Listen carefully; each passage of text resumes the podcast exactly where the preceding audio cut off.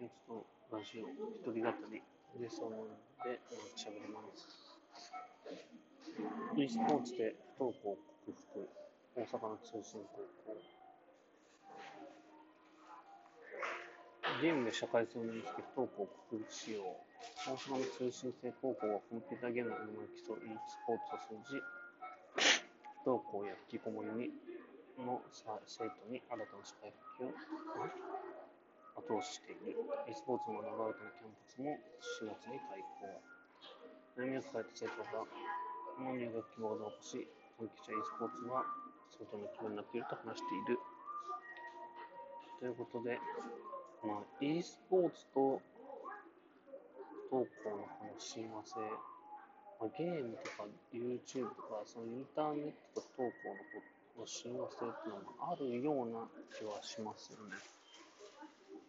まあ、単純にこう、それはネットの世界に閉じこもっているという、まあ、言われ方もするけれども、むしろ僕の考えとしては、非常にクローズな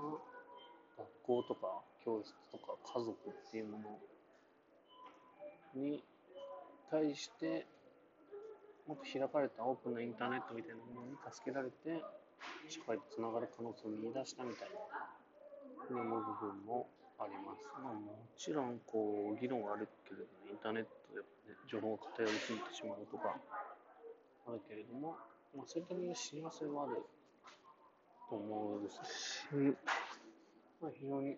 コミュニカティブ、コミュニケーションを取る機会になっていいと思うんだけど、もう最初の、見出しの最初で、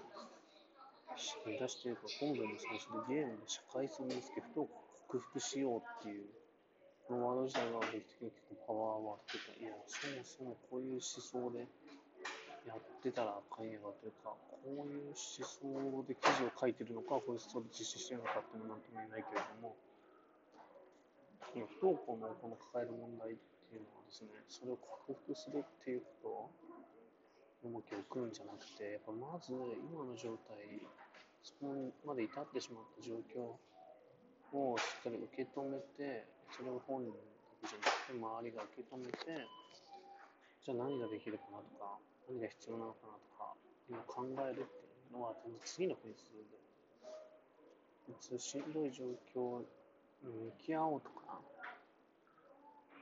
なんかその中でどのようなツールを使うとか、どのようなコミュニティを想定するかっていうのは、まあ、いろんな可能性があっていいと思うけれども、なんか、これはまあ半分ぐらいはそういう親和性をついたビジネスのような気もしていて、まあ、悪どいといえば悪どいなって思っちゃう。まあ、でも、もう必要、まあ、悪どいんだとしても必要悪というか、そこにやっぱり救われ子供たちがいるよ。